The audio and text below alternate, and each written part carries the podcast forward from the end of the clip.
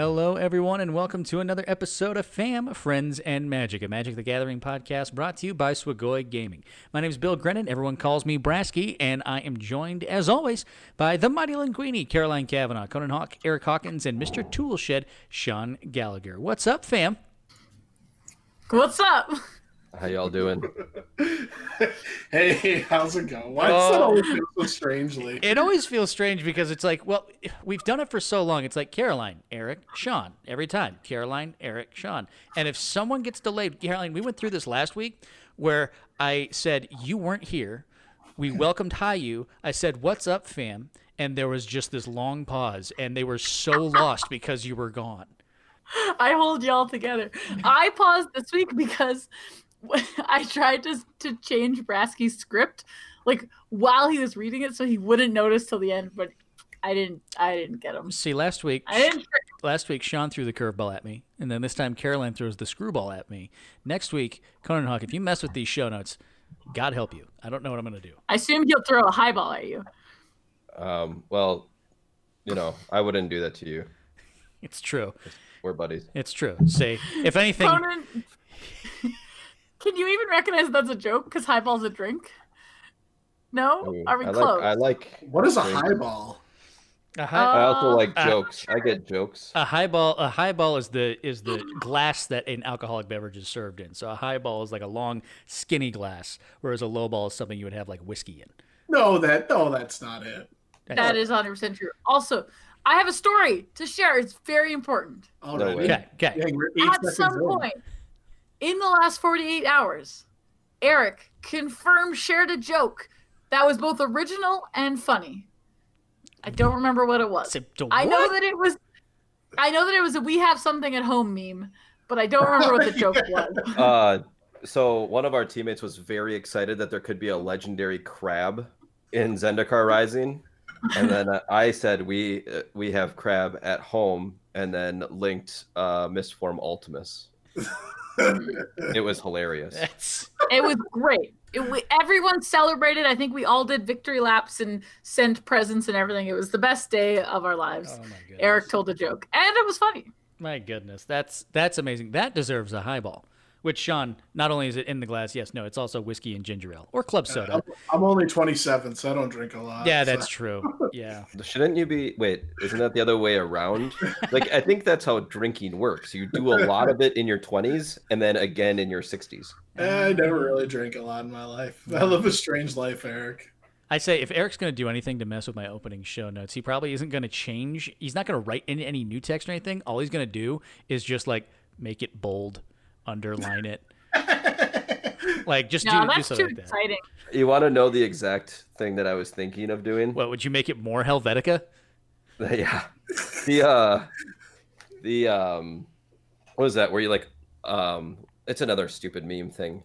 The lowercase, uppercase thing. Oh, yeah. The SpongeBob text. Yeah, the SpongeBob text. There we go. That's the one. Yeah, but I was thinking about that. If you'd done that, then I would have had to like speak it in that kind of weird SpongeBob text because it's also it just if I see that text and all of a sudden I just feel like the natural voice behind it is not SpongeBob but more just being like I'm talking about stuff here and I'm just like that's what I would have to read everything as I'm Bill Brasky. Oh, welcome to Fam. Chirper, and just do that. Make a lot of guttural noises. Can we do welcome to Fam? Yeah, I think we can do that. Oh, Eric. Yeah, look out. Look out with that showing of personality out of here. Yeah. Well, I can understand why you'd be feeling like you'd have sparks of personality because it's probably been a pretty fun week of Magic, to say the least. So that's what I want to know is how everyone's week in Magic has been. So let's start off with Mr. Personality, Conan Hawk. How was your week in Magic? It was all right. I play a lot of Historic so that I could, figure out how that works. Starting to get a little bit of a hang of it, I guess, but still pretty unsure. I don't want to steal anyone's thunder, but there's a deck that someone's probably going to talk a lot about that could be very good. So I want to test that a little bit. I did most of my testing with like goblins and Jund and Sultai and stuff like that. And right now, if I had to like plug in something right for tomorrow or something, I'd probably play goblins. But it's the format rotates pretty quickly, so or like moves pretty quickly, so it might not be good in say like couple days. So I want to make sure that I have a good understanding of everything. So that's basically what I've been doing, is just learning as many decks as possible so that I can be a little bit flexible. That's fantastic. That Goblins deck is a spicy one that I think we will chat on a little bit later. But before we chat about that, I want to know how Mr. Toolshed's Weekend Magic has been. Yeah, it's actually pretty overall a good week. I played the Channel Fireball Pro Showdown, did okay, whatever. And then I played on Sunday the Arena Community Cup. Started off 3-0, and then what spiraled me out of control was Brandon's nice, beautiful tweet that caused me to go 0-3 strictly right after my 3-0. So little rough landing on Sunday, but we were able to rally back. I ended up playing the same deck that I did on Sunday on Monday with a few changes, and then was able to 4-0 one of the SCG qualifiers. So we're able to rally back and salvage our weekend a little bit. So I'll be back ready to battle in exactly 6 days from now in the SCG, championship qualifier, technically. That's what they're called. Spoilers to our news show. Jeez. Oh, sorry. No, we have to go back. Oh. So I'll be playing in Redacted on Monday, so... Nice. What was it about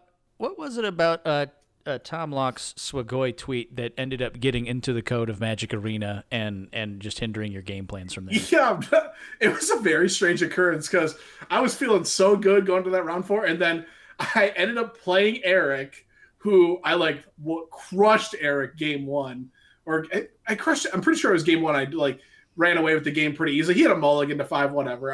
I beat him on his mulligan to 5, woohoo. And then he just annihilated me games 2 and 3, and then lost to Goblins again. So I don't know. He must have just injected another Goblins player into the tournament. And they were out to get me. That was spicy. Wasn't it your idea for Brandon to tweet?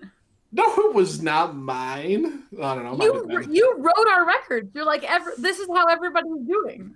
It might have been mine, and I might have shot myself in the foot. I'm not 100% sure, but Brandon physically tweeted it, so I'm going to put the blame on Brandon. So what you failed to notice was that Brandon is very spiteful when he has to use Twitter.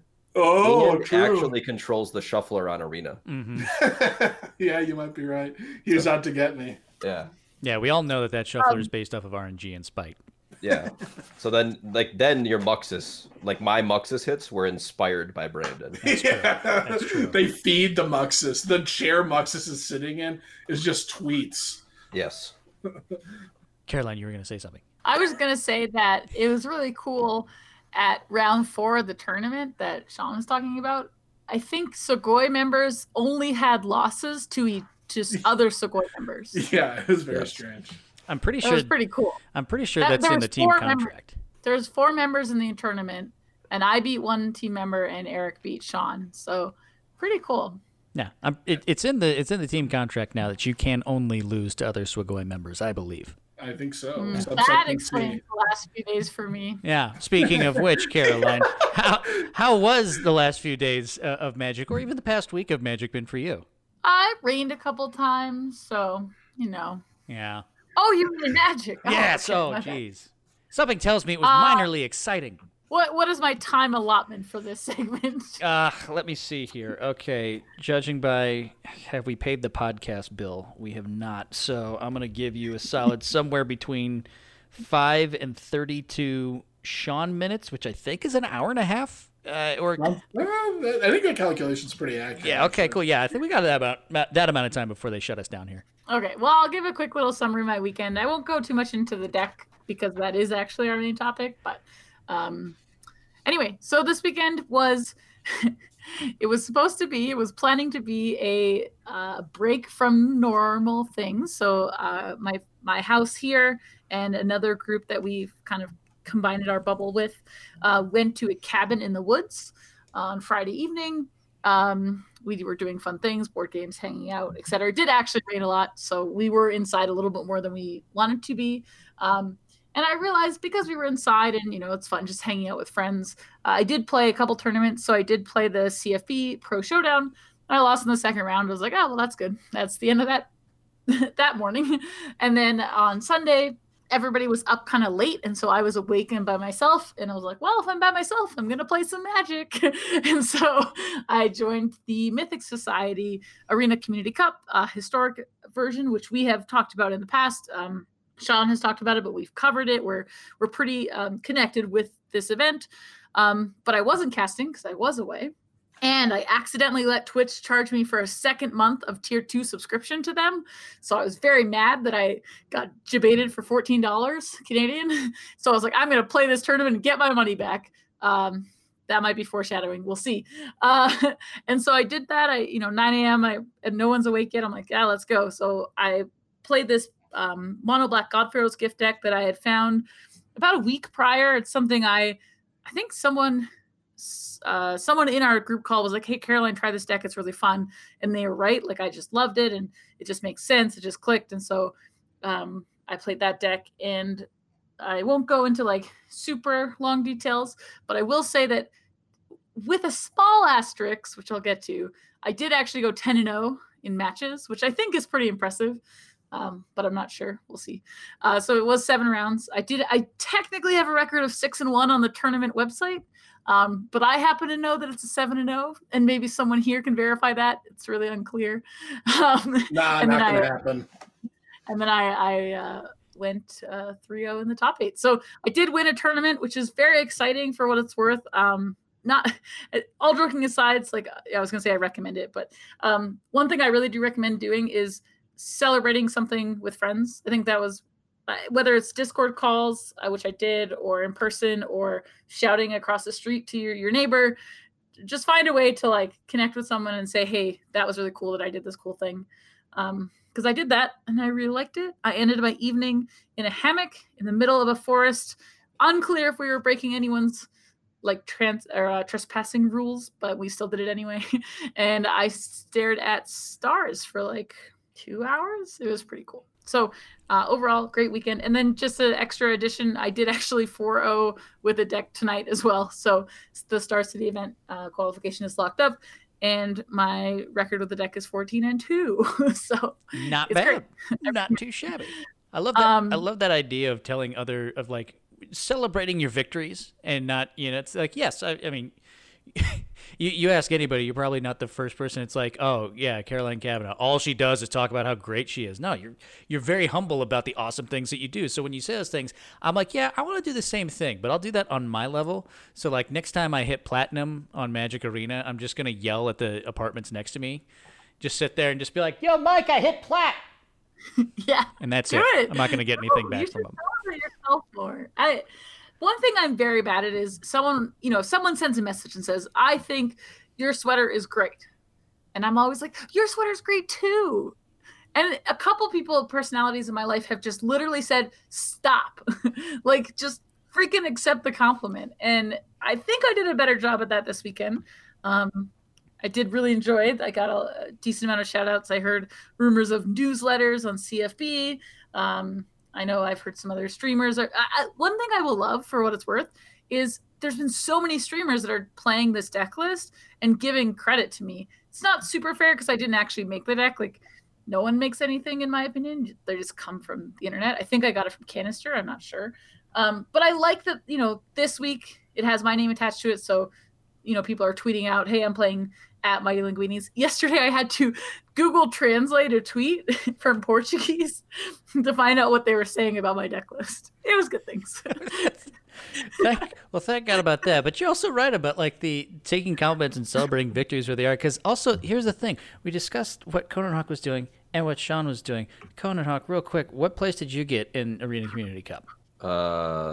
Second, I think. Yeah. Sean, what did you... Not according to the meta breakdown website. Yeah. It says you got third. Nice. Sucker. Dun, dun, dun. I lost so bad in the finals that I got third. They knocked you down a spot. And that's what you did over the past weekend. Sean, you talked about your weekend Magic. Where did you finish on Magic Arena ladder? 430, so I was able to qualify for the top 1200 Mythic Invitational qualifier Zendikar weekend. Yeah. I think it's whatever, it's something like that. I don't know. How about Zendikar that? Rising qualifier weekend. Not too shabby. Nailed it. Yeah, it was nice.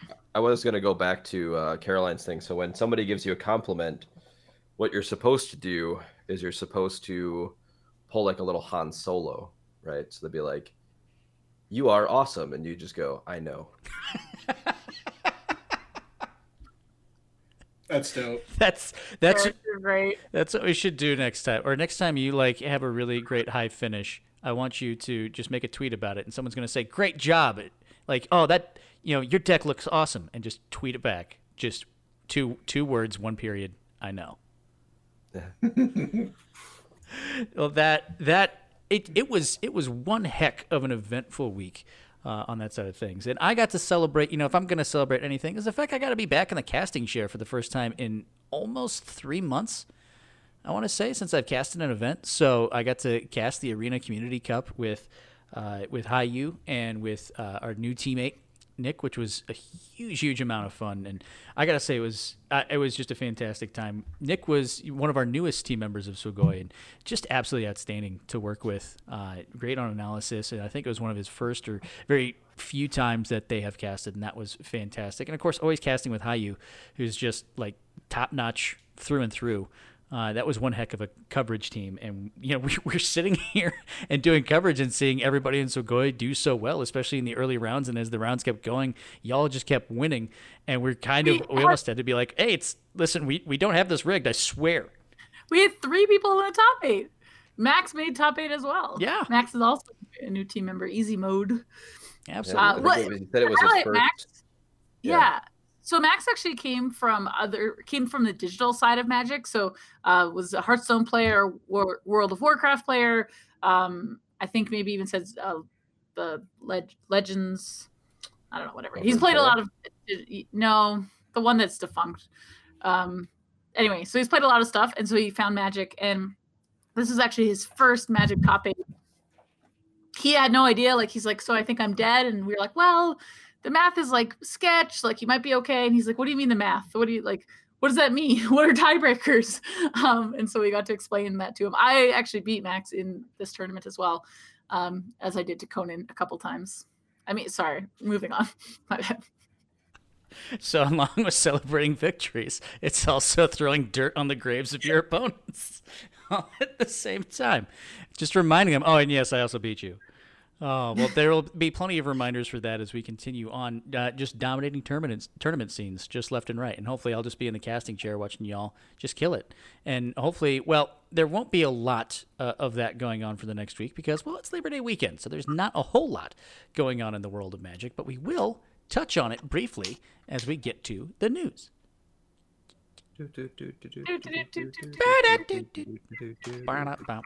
So other things about the news, if you're looking at stuff that's going on, the Star City Championship qualifier is going to be on Monday, and there is a chance that there could also be a Sunday event. Does anyone have the information on that? I'm Googling it. You should have talked slower. Fantastic. Well, this is where I vamp. So when we talk about vamping, so the Star City Championship qualifier, Sean, talk a little bit about that, because I do believe you are qualified for that, correct? Yeah, you have to play in these little qualifiers for the qualifier tournament. So both Caroline and myself are actually qualified for the tournament on Monday. I'm not sure if Caroline's playing, but literally hours ago, Caroline qualified with the God-Pharaoh's Gift deck. And I qualified with my Bant deck that I played on Sunday. I like it. Yeah, just a couple of 4-0s and all of a sudden you jump it. So it's like it's a qualifier to get to this qualifier. If you do well in this qualifier, there's like a championship event that you go on to? Yeah, so if you – I don't know what you have to do, but if you, like, do well in this event, you qualify for their, like, end-of-the-season championship, which is, like, a big cash tournament. My bad. I can't read emails. It's not this weekend. Sorry. Oh, God, the other event that we thought about, the NRG series event. It's on the 13th, sorry. Well, depending on when this comes out, you never know. We might just feel lazy and not release it for, two weeks. Just sit back.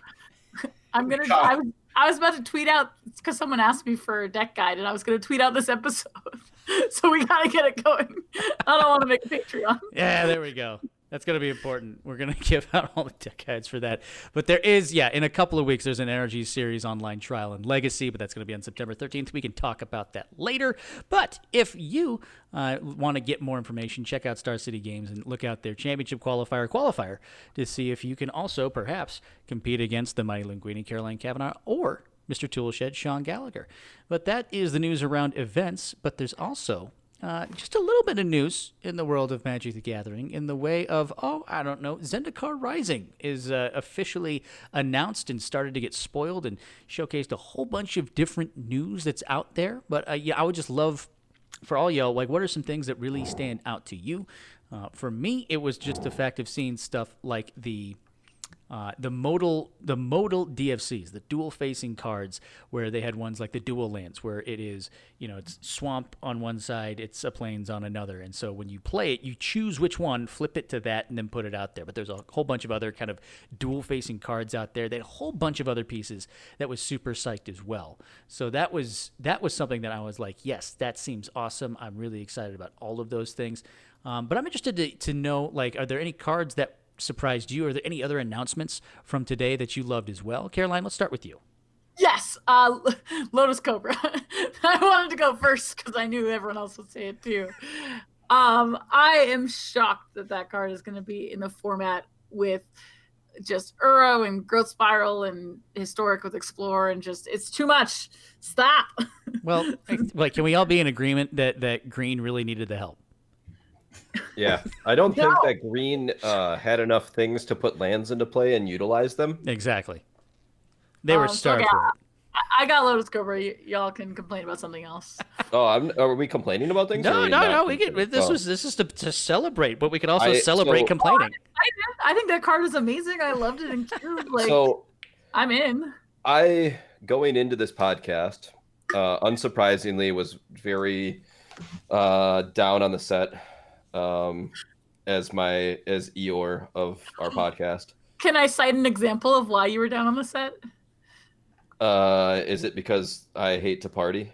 No, it's because there was a message this morning that was like, oh, party actually looks pretty good. And then an hour later, just kidding, it sucks. Changelings are only one thing. I hate it. Yeah. It was very Eric. I loved it. But, so what the nice thing is they just spoiled a card, like literally as this podcast had been going on. I made sure it was official spoiler, and it is an official spoiler. It is up on Twitter. And I don't know the language that it's in, but it gets translated to roughly Hellhound of Akum. It is 1 red. It is a creature elemental dog. It is a 0/1 for 1 red mana, and it says landfall. Whenever a land enters the battlefield under your control, Hellhound of Akum gets +2/+2 until end of turn. So for those that played the original Zendikar the first time around, there was a card called Steppe Lynx. This is literally red Steppe Lynx. It is word for word. Outside of the creature type, it is word for word the same dog, or the same card. This one's going to be a little worse because the original fetch lands were in. Or the original Zendikar had fetch lands. This one doesn't have fetch lands. We have like Fabled Passage, so it's going to be a little worse. It's not going to have like the huge jumps like Steppe Lynx would. But this is a real card. Like, play it on 1, attack your, like, play a land, attack your opponent for 2. It gets really bad late in the game, but this thing can hit your opponent for a ton of damage, especially if there's like a good, like previously we had like a Tarka Red. There was like a Tarka's command where it could give, like, you could choose 2 modes, and one of them was like deal damage, the other one was like drop a land into play. If you could do something like that where it's like maybe shock plus put a land into play, that might be too good or something, but I don't know, like that's like something a Tarka's command could do, then this card could actually just do a ton of damage, which is like pretty sweet. So does that mean if it's turn 4 and you have this in play, you play a Fabled Pat, so say you're playing Gruul, you do a Fabled Passage, that's a landfall, crack it, get another land, that's a second landfall?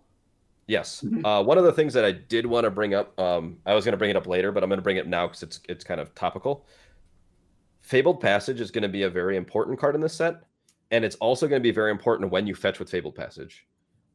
Because landfall, like, is going to have multiple triggers, for instance, like putting an extra loyalty on your Nissa, because that was like one of the cards that people were talking about, making more damage with this card, being able to like just like trigger any landfall ability. You're not like you shouldn't just fetch just to fetch in the set. Once the set comes out, you should make sure that you're fetching with a purpose a lot of the times. Like, if you don't need this mana, don't fetch, right? Similarly, if you don't need the mana, don't play the land out of your hand, right? Because it's gonna like it might trigger something later on. Right, like you can hold on to, like a lot of the times right now, everybody holds on to their last land. There might be times where you want to hold on to like 2 or 3 lands, just so that you can utilize cards like the Hellhound here. I like that. That's some spiciness there. That's some good stuff. Sean, what did you dig so far from the day? Yeah, there's two main cards that I'm excited for. One, a little less so, but I'm going to touch on anyway. I think this card, not 100% sure if it's going to get played, but like Confounding Conundrum. It's a 1/blue enchantment. When it enters the battlefield, you draw a card. Already, like, drawing cards pretty nice. But whenever a land enters the battlefield under an opponent's control, if that player had another land enter the battlefield under their control this turn, they return a land they control to their hand. So essentially, this is stopping people from turboing out lands with Uro, with Growth Spiral, with effects like that. So I'm pretty excited about that. I mean, Standard and Historic have been pretty much Growth Spiral based for a while now. And while this card might not get played, I am pretty excited that they're keeping it in mind that these decks are like a huge part of the problem. So they at least care a little bit. The card I'm actually the most excited for so far is adjacent to the card I'm excited for, but I'll just give an example. It's this black card. It's 2 and a black. Target opponent reveals their hand. You choose a card from it with converted mana cost 3 or greater. That player discards that card. So, little not great. I don't know if you were playing, but there used to be a card called Appetite for Brains that we used to play. Did basically the same thing. Wasn't that great, but we played it out of necessity. But this is a card that also has a secondary function, which is it can be a land, which is just like absurd, I think. So certain matchups, you think the duress is really good. You play it as a spell. Matchups where it's bad, you just get to play it as a land. They haven't spoiled the blue one yet. I'm sure the blue one's going to be bad, but I'm excited to see what it's going to be. But yeah, this space that they're developing, which is these lands that flip back and forth, is a really cool space for them to be developing in. So I'm excited to see where the rest of the set goes with these flip lands. Yeah, it should actually be really interesting to see how decks are constructed, because like if you do play that land, right, that land spell, do you play, you say like you're a blue-black control deck, right? Yeah, am I playing 32 lands? Well, that's the thing, right? Are you like, so take the flip cards out of it, right? Say those are spells. Right? Yeah. Are you playing 24 lands? Yeah. And then playing 4 flip cards, so you're playing 27 lands? Or do you play like the normal like 26 lands and those and play like 30 lands, right? Yeah. It's going to be interesting to see how that does, and like if that means that the control decks actually can cut lands because they can flip their spells into them, would be kind of interesting that way too. Yeah. Do you remember when Snapcaster Mage was made as an invitation card? Who was the character that Snapcaster... Tiago Chan. Okay. So Tiago Chan, what is he? Won an invitational to get a card, right? Yeah. His original card idea was a land that countered spells and it like flipped or something crazy like that. That's what made me think of this cycle. I was like, what if our blue land is like 4 mana counter spell, but it's also a land on the backside? Like, woof, man, that would be... Yeah, he wanted... The card that he wanted, I think, ended up turning into like essentially Teleria Wests. He wanted like a come into play tap blue land, but you could pay 3 and cancel. Okay, sure. And like discard it from your hand. Like that card might be a little too good. Yeah. But I don't know. Maybe we'll see it this set. Who knows? Yeah, I don't know. Like the blue one, knowing where Wizards is at, they're probably going to be trash. But I am very excited to see what the blue one's going to be. Well, yeah. Maybe, I don't know. Have they spoiled any of the other lands? Like lands? The first one they spoiled was Valakut Awakening. That was the red and 2 instant. Says you can put any number of cards from your hand on the bottom of your library, then draw that many cards +1, or it comes into play tapped and is a red mana. That one's like very solid. Yeah, that one's good, I think. Yeah, like it doesn't, you can't throw it in the graveyard, which is like very safe. That's a safe thing to do. Otherwise some crazy stuff might happen from that. Mm-hmm. But I mean, at the very worst, it's 3 mana, draw a card. And then, you know, like if your hand is full of lands, you can just throw away all the lands or spells that are bad or whatever. You can throw those away. So it's like, it's pretty nice. And it's instant speed, which makes it very good. Also, notably, this cycle of lands so far, they're not basic land typed. So they're all just lands. So if you play this land, your Glacial Fortress doesn't come into play untapped. Yeah. So not sure if that's going to end up mattering. I mean, there's a deck building cost there. So I think they're incredibly good for Historic, though. I really wish there was like a Boros one. Doesn't look like there's a Boros one yet, but I think in In Historic, they'll be very big, because one of the things that we're missing in Historic that's different than like Pioneer is that you you're missing like the Painlands, right? Mm-hmm. So these can be like kind of in that spot. We were hoping, like a lot of people were hoping for like the Fast Lands or something similar. Yeah. But these will help those decks out a lot. A cycle of 6 is so strange to me. Usually it's at 5 or 10. I haven't heard why they're doing 6, but it's really weird that it's 6 to me. Yeah, I will agree with that. Is that the pathways is what they're called, right? Yeah. Pathways. There is a red white. It's needle verge pathway, which is red. Is white. There? Yeah. I must. Yeah, it's red white. There's no. Oh, blue, that's white awesome. One. Yeah, there's a blue black and a blue red one, and that's the extent of the blue ones. But it's not like, normally it's like allied or enemy lands. It's not that. Normally it's something like that, or it's just all 10 of them. But right now we just have 6 of them. Is there no red-black one? There's no red-black one, right? Not that I see. No, there's no red-black one. I was wondering if they just like made sure that they got them all in the aggro colors. Because like those are the ones that needed the most. Yeah. I see. Yeah, I don't know. Like, I think the blue-red one's going to be like good in, not in standard or historic, but the blue red one is like kind of cool, like in the Arclight Phoenix style decks in Pioneer too. Yeah. What is the one thing I at least enjoyed about from seeing some of these spots, especially with the confounding conundrum that you talked about, Sean, was I'm just glad that it's a good effect for stopping some of those land decks, but also that it's 2 mana. Because in my experience, I'm used to that thing coming up, be like, here's confounding conundrum, it's going to stop all the landfalls. How much does it cost? It costs 5 and a blue. Yeah. Being cheap, you can play it before Uro comes down. Yeah. Woo. Or it's like a 1/1 for like 1 white in a colorless. Yeah. And you're like, why is this? What's going on?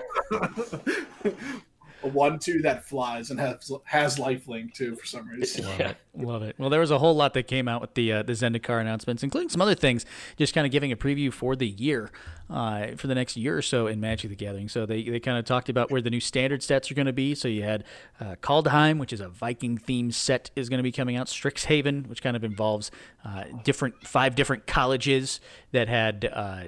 That are all kind of competing for different things. They announced that instead of a core set, or in place of the next core set, they're going to have a Dungeons and Dragons theme set, which is super awesome. And then finally they announced 2 whole sets for the last one. They're going to have 2 whole sets of Innistrad coming out, which one will be werewolves theme and one will be vampires theme. That's everything like involved standard there, which I thought was super, super awesome.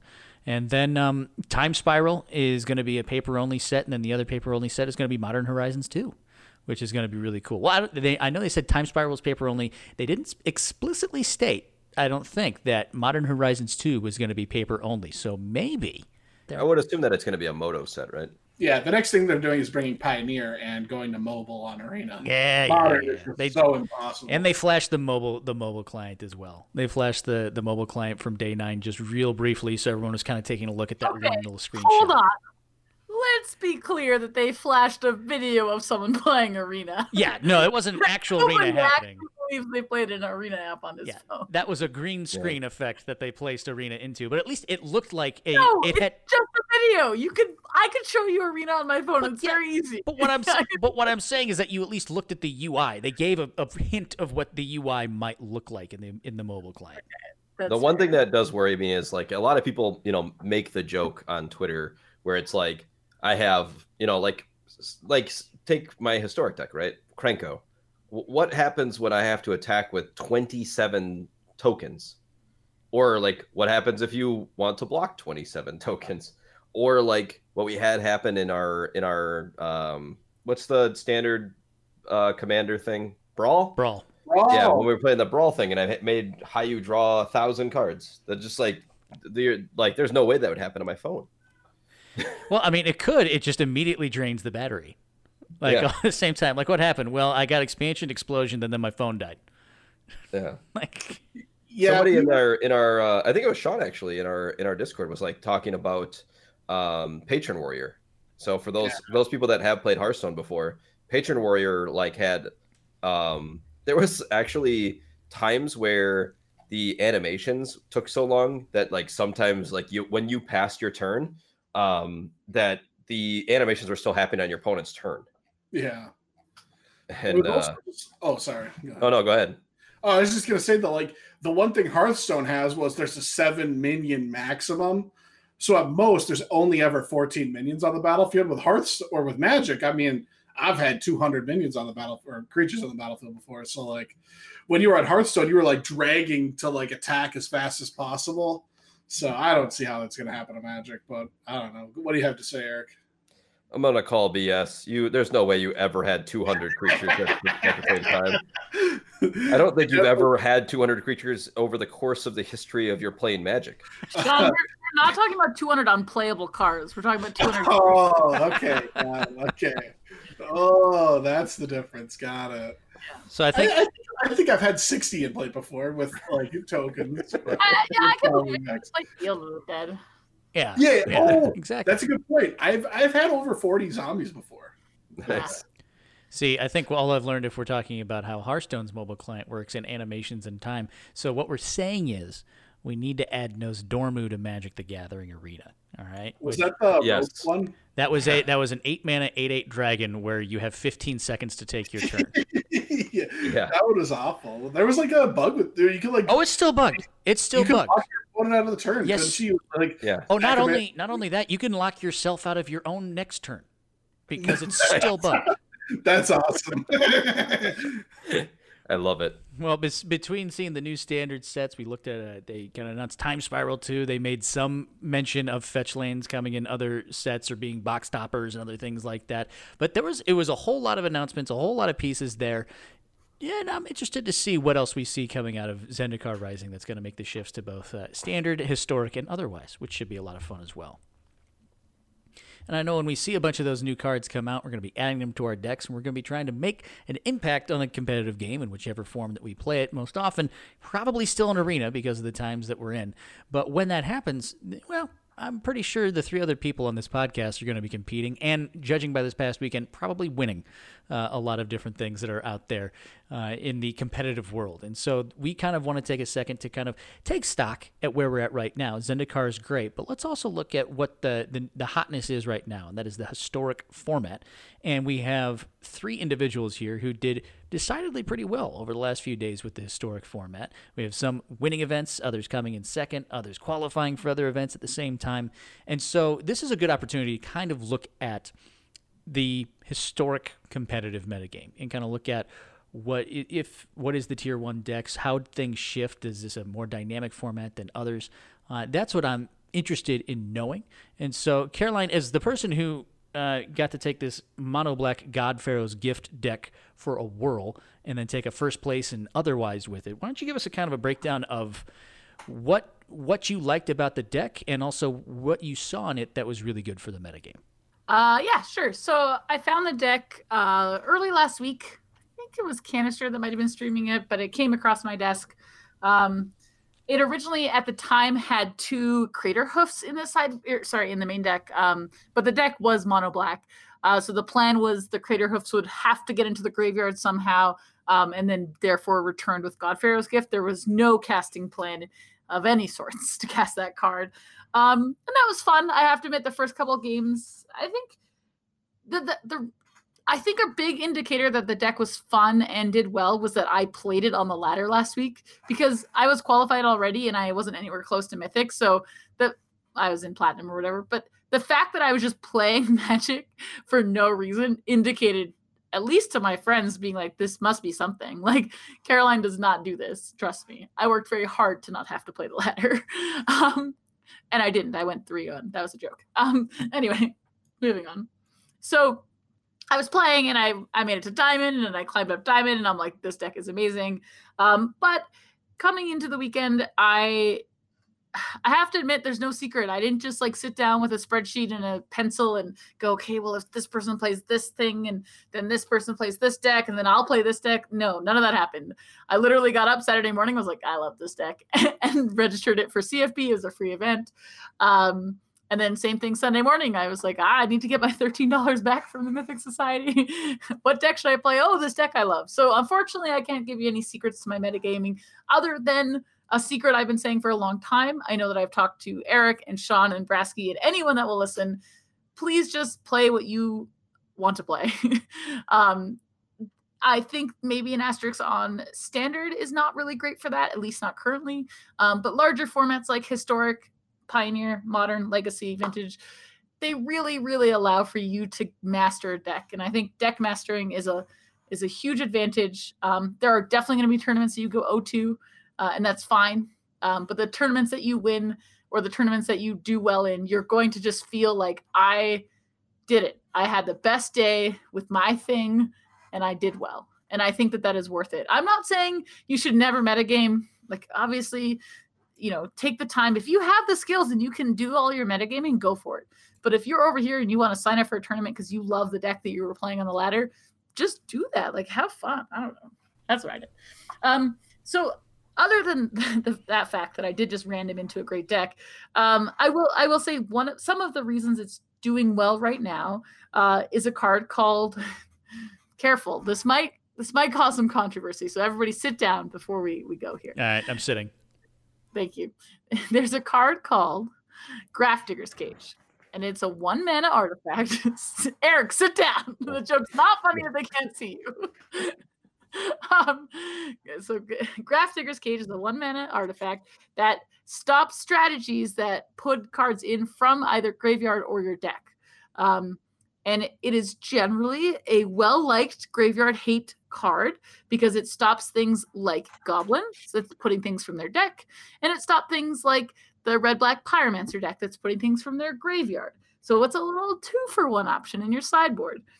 So that card is very popular right now. I'm not meaning to talk down to people. I'm just explaining what this is important in a second. So this is a very popular sideboard card, and generally when you build a sideboard, you want to have cards that interact with people's graveyards and or deck. So you say, like, you'll just have graveyard hate cards is a common phrase you'll hear, and you have to have them in all formats. And this one currently in Historic is Grafdigger's Cage. Interestingly enough, God-Pharaoh's Gift, which is the card I'm sneaking into play using a card called Gate to the Afterlife, while at 7 mana, I sneak it in for 2 mana, and it's great. It exiles a card in my graveyard and makes a token on the battlefield of that card. That's a 4/4. It's an old mechanic from help me out. I failed. Devastation, I believe. Thank you. From the Amonkhet block, right? And so it doesn't care about Grafdigger's Cage. The card God-Pharaoh's Gift and the card Gate to the Afterlife, which both put things into play for free, one being God-Pharaoh's Gift, does not care. Grafdigger's Cage does not stop those cards. And guess what? My deck is doing that. My deck has other things, which we can debate till the end of Kingdom Comes, and I have, for what it's worth. The cards that it cares about are those sets of cards, and Grafdigger's Cage does not stop that. So that does mean right now is a good time for my deck, because people have graveyard hate against other decks, and it doesn't hit mine.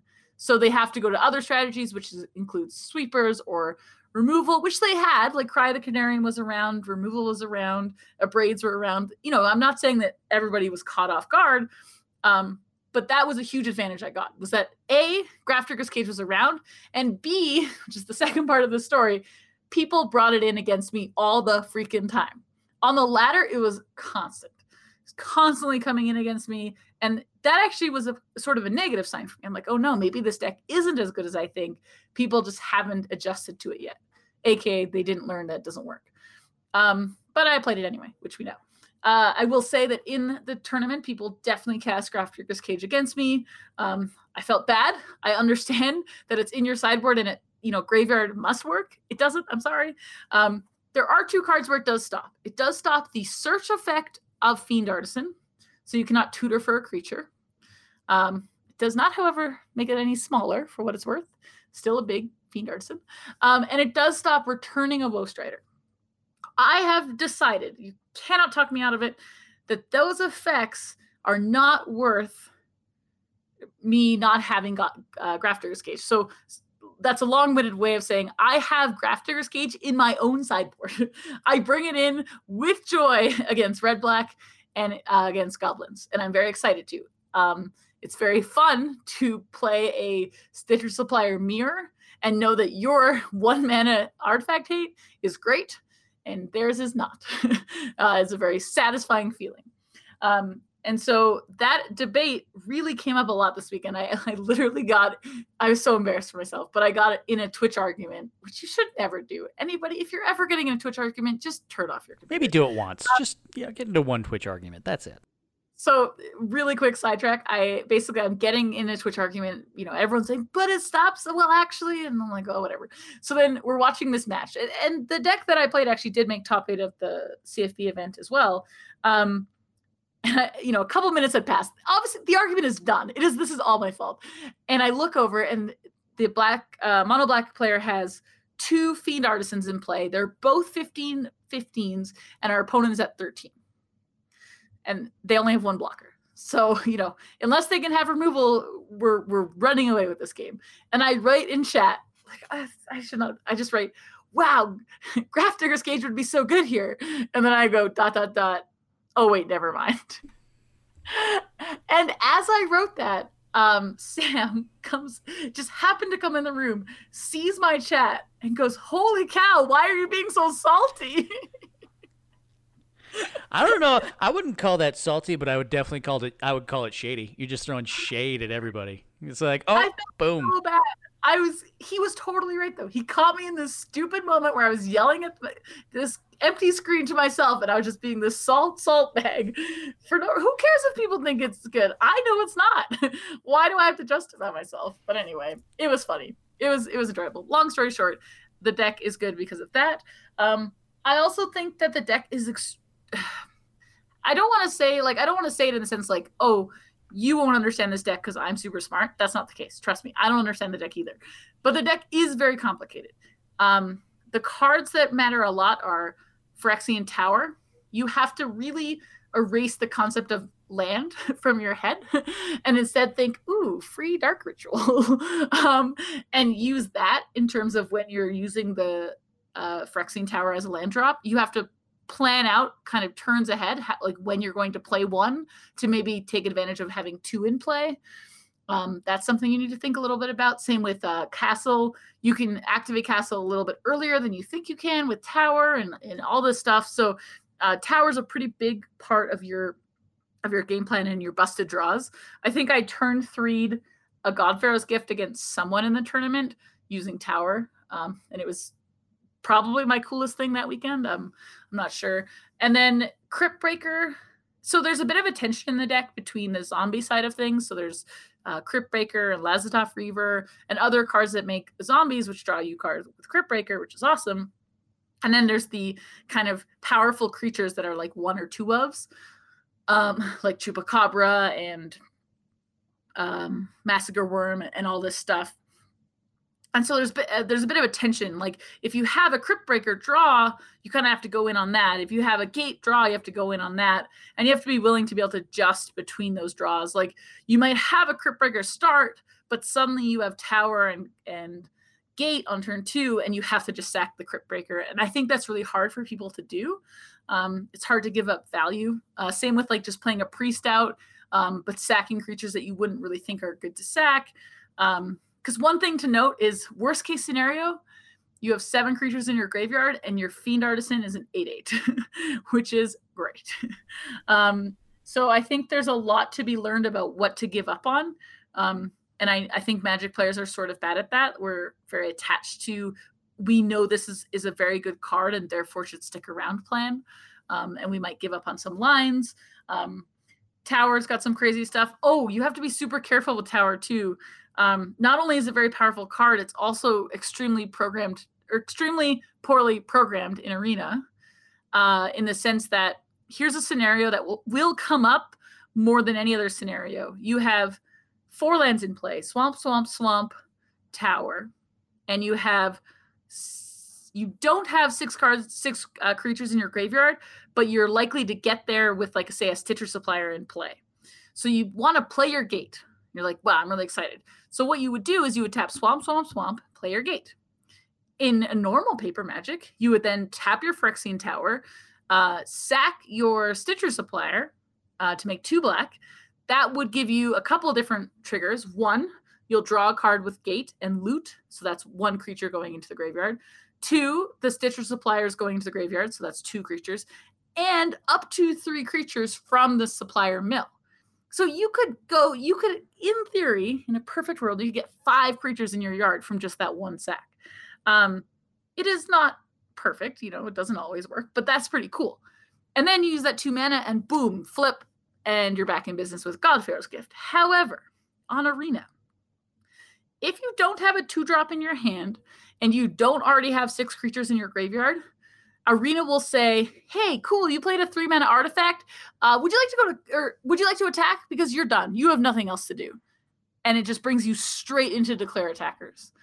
So what you need to do is when you tap Swamp, Swamp, Swamp, Gate, before you, as you cast Gate, hold Control, then you resolve the Gate, tap the Phyrexian Tower, make your 2 mana, and then you're good to go. Then you can untap Control, and go out of control, full control mode, and go about your turn. And I have to say, like, that's a very specific plan, and I know that sounds like kind of weird, but you actually just have to be aware of Phyrexian Tower doing that a lot. There are cards, you know, if you have a Woe Strider in play, you're always okay. If you have an active Priest, you're fine.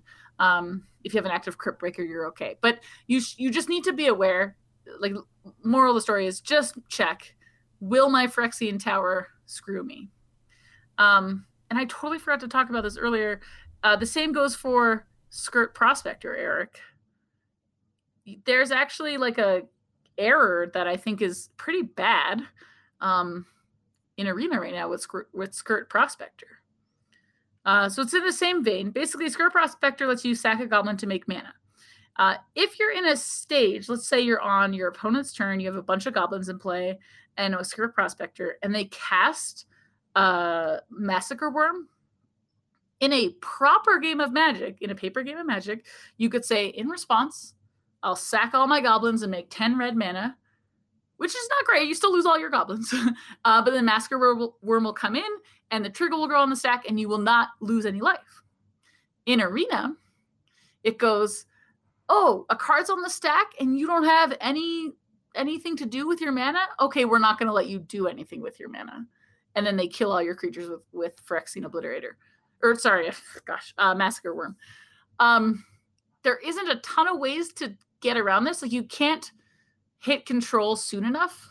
Just because, like, if an opponent casts a spell and you don't have priority, it will just auto-resolve. So what you kind of need to do is, like, on an opponent's upkeeps that might have mana to cast Massacre Worm that turn, you need to, like, give a stop in your upkeep and a stop, and then you can put a stop in their main phase.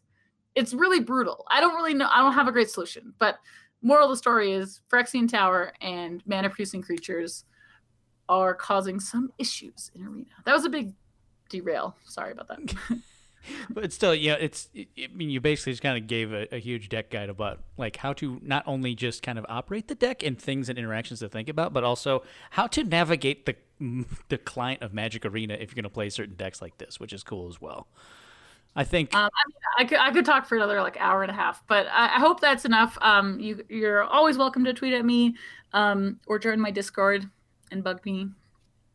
I don't know. The deck's really fun. Heck yeah. And then if you know, I think. Sorry, one more thing. This is really important. I like to message my opponents on Melee and say good luck, GLHF, good luck, have fun. And one opponent this weekend messaged me back GL, which is just good luck, which I thought was very unfair because 1, you're already giving me the good luck. That's the part people hate anyway. And 2, don't tell me if I'm not going to have fun because I'm definitely going to have fun. Have you seen my deck list? So I was mad at that person being like, don't have fun in your deck. I had a friend of back in the day whose moto name was Destroyer of GL. And the reason is that he's like a very realist.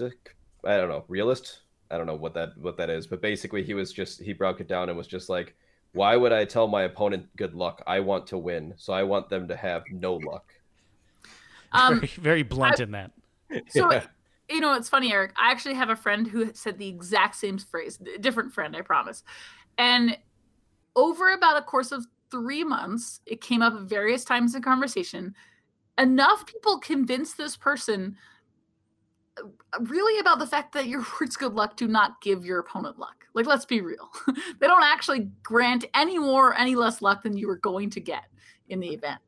and that the equity you get from being a friendly, presentable person by saying, oh, yes, you too, or hey, good luck in this thing, is way higher than being whatever. What if you were like, okay, and say then, good luck to me.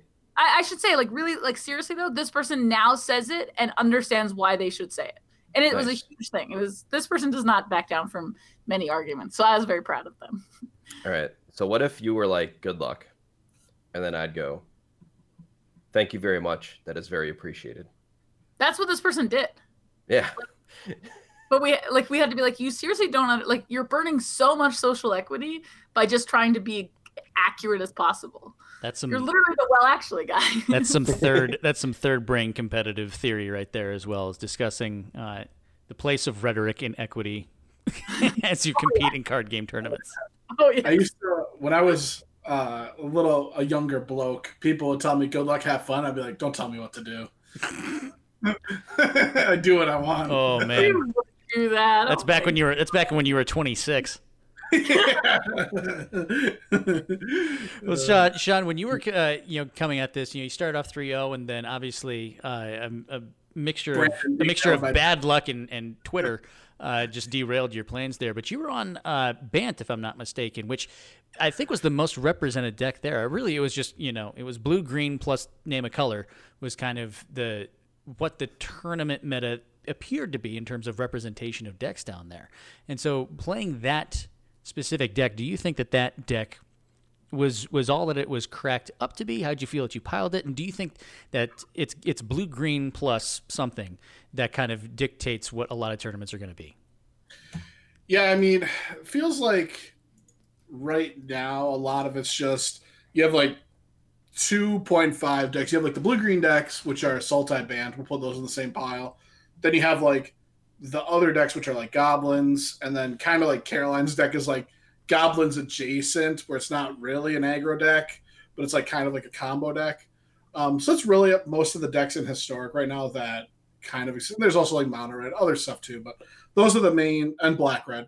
Those are the main parts of Historic right now. I like the Bant deck because it's the blue green deck, has the power of Growth Spiral, Uro, checks those boxes, and I value Wrath of God and Teferi a lot more than I value Fatsis and Nissa and Extinction Event that the black deck gets. And then also, like Caroline was talking about, Grafdigger's Cage, not very good against the God-Pharaoh's Gift deck. But in white, you get to play Rest in Peace, which is Grafdigger's Cage on steroids. It's good against the black-red deck. It's good against Caroline's God-Pharaoh's Gift deck. I mean, like, Caroline still has, like, don't get me wrong, Caroline can still, like, play a 3-2 and, like, still kill me. Like, that's, that's still problematic. But it shrinks the Fiend Artisans. It stops God-Pharaoh's Gift from working. Does a lot of good things. And then I also just get a bunch of, like, random stuff like Elspeth Conquers Death and Timely Reinforcements, which I just like the white sideboard cards a lot more than the black sideboard cards. So this Monday, I guess, I'll be playing Bant again. I'm feeling really good about where the deck's at, so I'm pretty excited. I like that. Did you? So in terms of like the Bantness of your deck, are you going to make any changes to it? Is there something you want to mess around? Something you want to Oko around with in the sideboard? What else you want to do? I've been messing around with like I was playing like a Teferi's Ageless Insight on Sunday and Monday.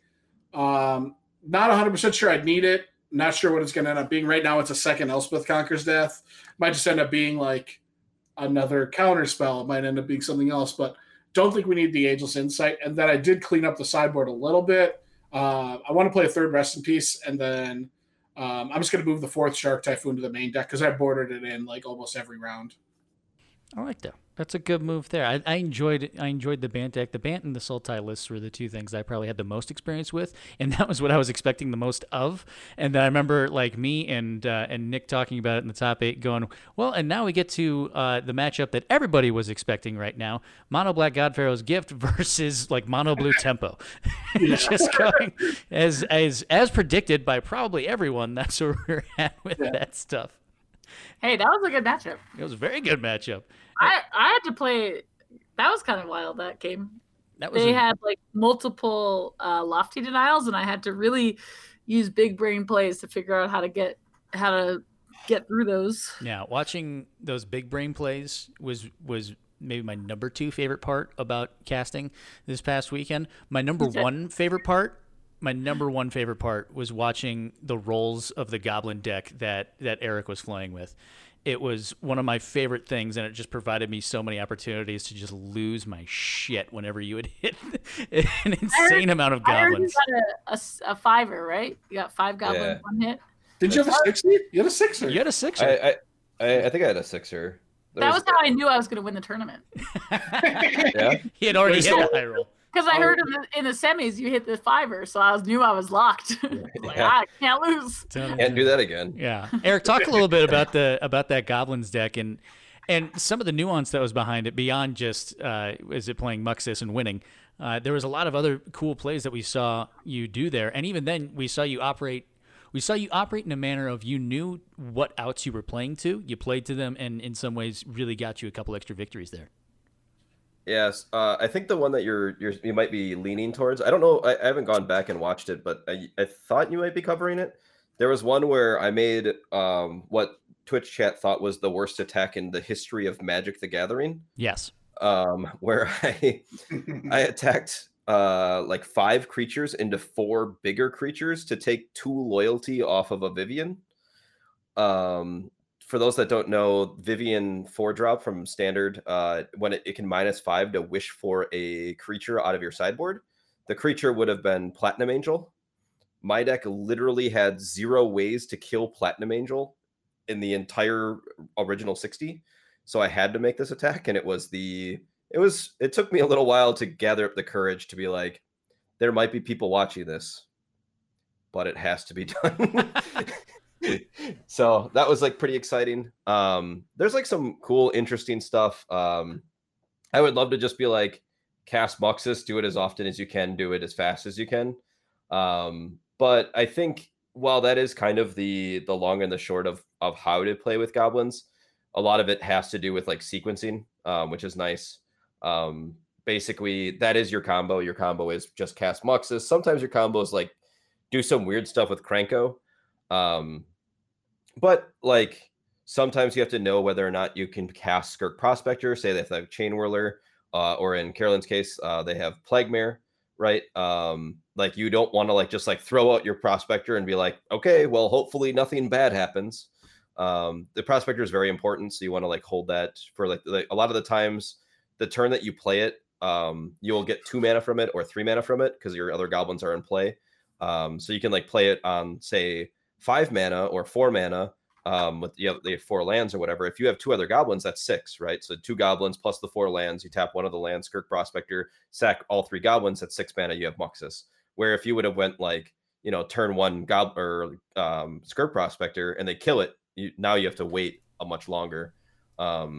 Matrons are really tough sometimes. Counting Krenko math, like that's something that you have to get pretty good at. So like there's like a lot of like ins and outs of the deck. But if you do want an oversimplified version, just cast Muxus and hope.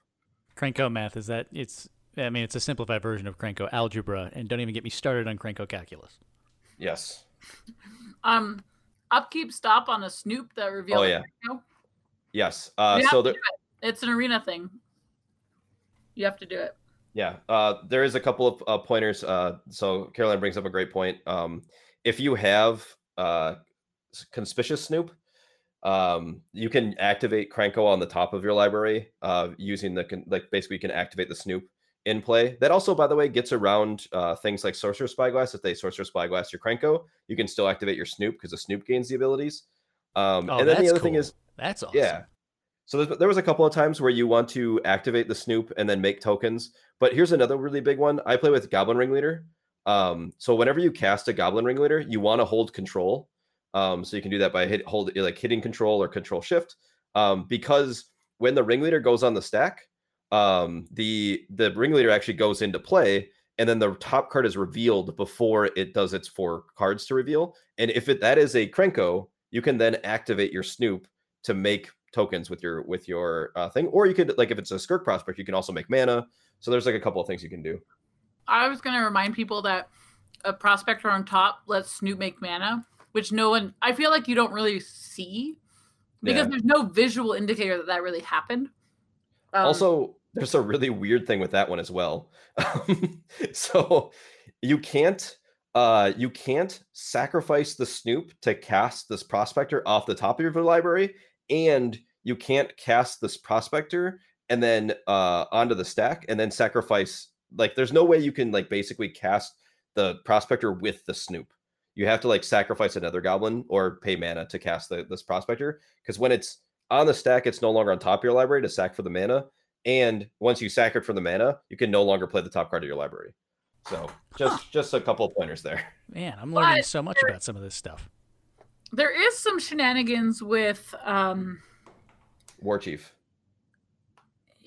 Yeah, there's definitely shenanigans where you can cast a card more than you think you can. Oh, Tower and Prospector negate. Yes. So never try and think of the math. You'll never. Yeah. Just remember, if you have a Prospector, ignore Tower. It makes one mana. Yeah.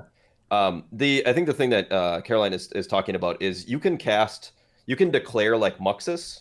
So if you have a War Chief, you can declare Muxus as a 5-mana creature, and then you could sacrifice the War Chief after it's on the stack, and it still costs 5 mana. Thank you. That is exactly what I was trying to say. I just didn't know what it was. So it's really weird. So like basically, once you declare it onto the stack, the cost is locked in. But if you were to say sacrifice the War Chief for mana and then try to cast your Muxus, it will cost 6 mana again. So you do have to like take it from your hand physically, put it over the battlefield, put it onto the stack, and then start sacrificing goblins. Man, there's much more to this goblins deck than I ever really thought there would be to a goblins deck, and ever more to a mono red deck than I thought. I like not to say that aggro is brainless. There's a lot of really good decisions that go into a red aggro deck, but this is really a combo deck, and there's so many little intricacies that go into it as well. Goblins love breaking rules. The crazy thing about this goblins deck is actually like this current version of the historic one is the most turbo Muxus in quotation plan. Like, you have all these secondary things we're talking to you about, like Krenko and Snoop and blah, blah, blah. But in reality, you have 4 1-drops that help you cast Muxus, and you have 4 2-drops in Wily Goblin, or technically the other Goblin that makes 2 1-1s. Though that one needs Prospector. And, like, basically, you want to get to turn 3 Muxus as quickly as you possibly can. But other formats, so Legacy and Modern, play goblins in a totally different way. Those goblin decks are like control deck. Well, Legacy is a control deck, and then Modern is like a combo deck. So it's really wild. It's wild that the same cards are in all three decks. There's Muxus in the Legacy deck. There's Muxus in the Historic deck. There's Prospector in most of them, Snoop in some of them, and they just all play so differently. Man, it's cool. I think although the Legacy one needs to come to Historic so that I can just attack with Lackey, put in Muxus. Yes, please. Yeah. Should I go to like WotC with a sign? Like, please put Goblin and send pizza. That's the other thing you have to do. You have to send food as well. Done. And Sean, the other thing I want to touch on before we wrap it up a little bit is looking at how the two competitive events went on Saturday and Sunday, and then kind of looking to what you played today and what we're looking forward to this week. Is this a meta where we're locked in? We know this is the best deck. These decks can do some damage. That's it. Or is this a deck, or is this a meta where it kind of is fluid and seems to be changing every couple of days in terms of what the best deck is or what the strategy should be? Yeah, I mean, I think right now Historic's kind of locked in stone a little bit. We have 2 big Historic events coming up. We have the Mythic Invitational, right, Eric? That's what you're cued for. That's in, what, 2 weeks? A week and a half? It's weird. It's on Thursday. So it's so like the decks have to be in on the 6th, and then we start play on the 10th. So we have that coming up, and then we have the Zendikar qualifier, Zendikar Rising weekend on the weekend of the 22nd. Nope, the 12th. 12th? It's the same weekend. Yeah, okay. So we also have that coming up pretty quick. I doubt there'll be much innovation between now and then. I mean, like Caroline's deck there'll be some new and cute things going on in that deck. I mean, we've already experimented with green. Maybe we go to red, who knows? But other than that, I would be very surprised if anything else comes out of the woodwork between now and then. I mean, people are more likely going to be testing, I would think. I think I'm willing to disagree. Okay. And the reason I'm disagreeing is because I think the card pool is so large in comparison to the last time that there was competitive historic, and that was shielded by mostly like all Field of the Dead decks anyway, that I think it is, of all the tournaments in the last 2 years in Magic, I'm not going to claim that this is happening, but if it is possible in any tournament, I think it's possible in this tournament that someone's building a deck that you have not seen. I think this has the chance to do that because I think the card pool is so vast. I think the stakes are a lot higher than they've been in other things. This sets people up a lot for the upcoming competitive season. I think there are players that you don't get to see a lot. We don't have the MPL streaming anymore. We don't have rival streaming. So I think that you may be surprised that this is a little bit of a not full-blown old school, lock yourself in a week with a bunch of Magic players and test. But I would be willing to bet that something new comes out in this tournament. You heard it here first. Five-color Niv Mizzet going to be winning some historic, all right? Going straight from the brawl queues out into winning some historic matches. It's coming for you. For what it's worth, I do sort of refer to things like Breach. Like if a Breach deck shows up, I would consider that new. I understand Breach exists, and we all know that it exists, but that deck isn't really around right now. So if someone comes up with a Breach deck that's actually pretty competitive, I think that would be in the space of new things, if that is fair to say. Sure. I mean, I'm excited. That's all I can say. Yeah. I also want to point or say that, like, I think that also while... You know, I definitely agree with Caroline's point. Like the decks that you might think are good going into the weekend might flip. One of the things that I have noticed a little bit about historic is I think that the one card combo decks I think right now are probably my favorite. And what I mean by like the one card combo decks is like Bolas's Citadel, Muxus, God-Pharaoh's Gift to a certain extent. There's a lot more play than that, but it's like, you know, it is. That is like its big thing that it's doing. It's doing some other stuff too. Goblins kind of does other stuff too, but it does like, you know, try to cast Muxes as fast as possible. Those decks I think can be targeted a little bit easier than other decks. And also I think that it does make other decks that can prey upon those better. So what I mean by that is we hadn't seen Auras do really well recently because there was a big flux of the red-green mid-range deck, red-black mid-range, Young Pyromancer, Dreadhorde Arcanist, that type of thing, and just like making them sacrifice creatures. They like basically pushed Auras to a spot where it was really bad in the format, and then the red black decks were really weak to the Sultai decks. So the Sultai decks started pushing out the red black decks, and the Aura decks are starting to like kind of slide back in, right? And I think there might be a little bit of like that changing as the week progresses, and it's going to be really interesting to keep up on exactly that.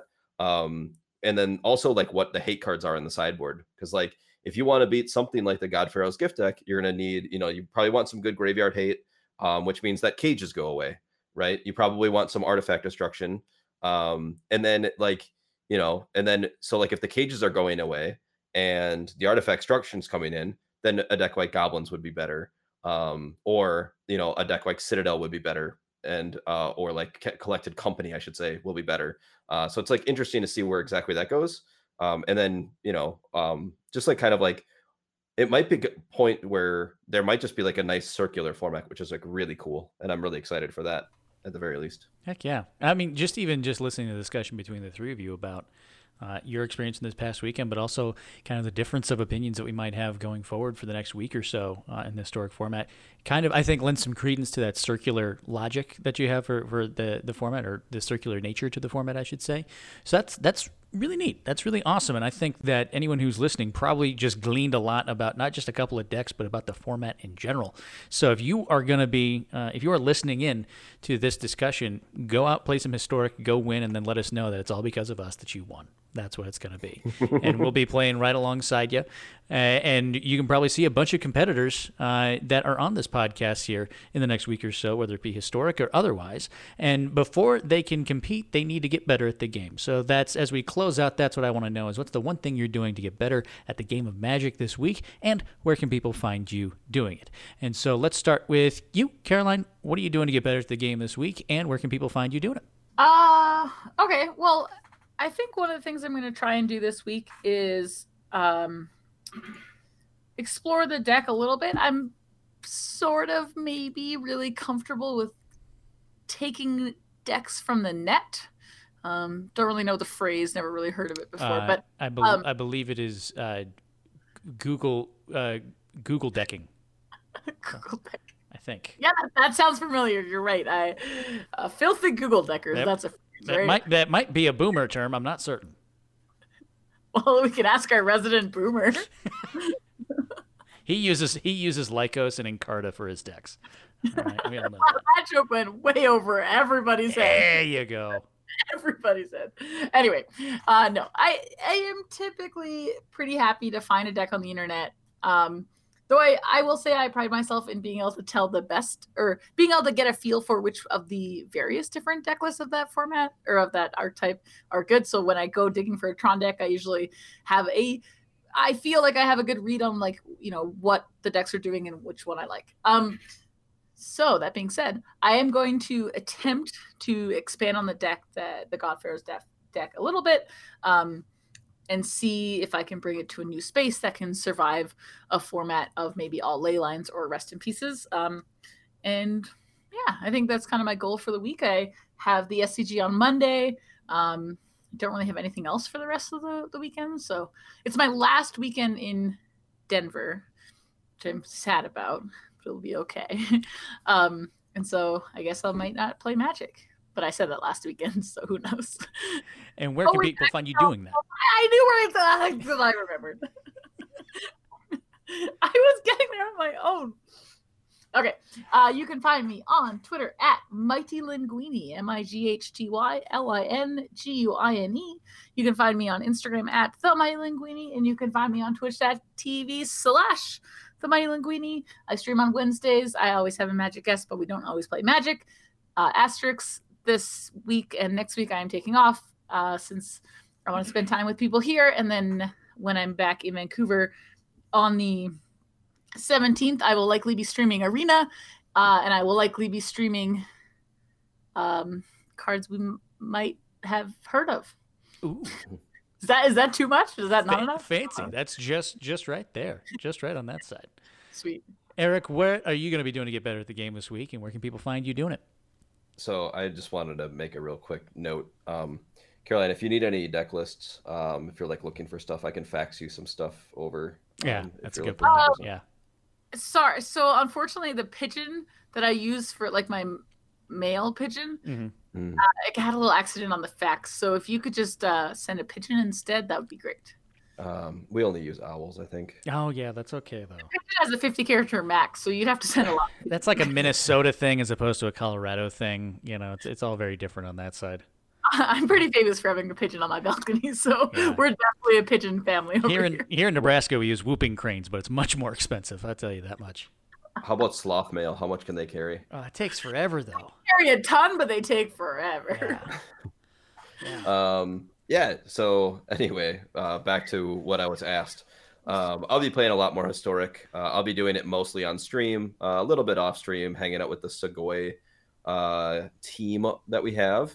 But if you want to watch me playing on stream, you can watch me Monday through Friday on twitch.tv/Conan Hawk. And if you want to, I don't know, hear my thoughts, I guess. I kind of yell them at Twitter at Conan Hawk. And then I actually have an adorable picture of Luna that just went up on my Instagram, which is also at Conan Hawk. So check that out. Heck yeah, that's spicy. I could always just go for some good historic play and some fun pictures of cats all at the same time. But if I'm not going to be looking at cute pictures of pats, man, my verbiage is not out there today. That's really nice. If I'm not looking at cute pictures of pats, I'm going to be looking at some historic Magic the Gathering, and I want to know, what are you going to be doing in that realm, Mr. Toolshed, and where can people find you doing it? Yeah, I mean, literally after this podcast, I'm going to jump into our chat and start playing some Historic. You can, that's all I'll be doing for the next, 10, 12 days, whatever we have until the qualifier weekend. You can follow me on Twitter at twitter.tv/whatever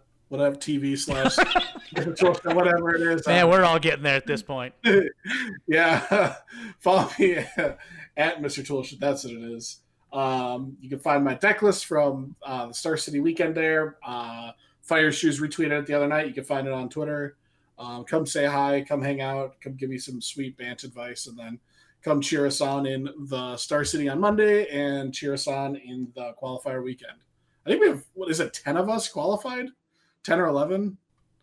Which is like pretty much everyone who plays Magic on a regular basis is qualified, which is awesome. That's great. So, yeah, there's a lot of us qualified for that, so it'll be super exciting. Heck yeah, that's fantastic. Me, I'm going to be sitting back. I'm going to be playing a bunch of Historic as well, just kind of riding off the coattails of all the really talented people and learning all the things I can and playing Historic. But also, I'm going to be looking up ways to see how can I be playing some in real life paper Magic in some way, shape, or form with a webcam and what have you. I finally have put a lot of upgrades into my Commander deck, and I want to play the damn thing. So I'm going to be looking up at different ways that I can play some Commander matches with some folks as well, which should be a lot of fun. If folks want to find me doing that, they can find me on Twitter and Twitch at Brasky1142. And of course, you can help us out by subscribing to this podcast, hitting that subscribe button. You could also leave us a review, whether it just be stars or some actual verbiage of a review, which is always much appreciated as well. If you do that, we'll make sure to give you a shout out on the podcast, and we really appreciate you listening to us today. And as always, we'll see you next week. Bye. Bye-bye. Bye. Caroline definitely wasn't muted. I was looking at Kitchers of Pats.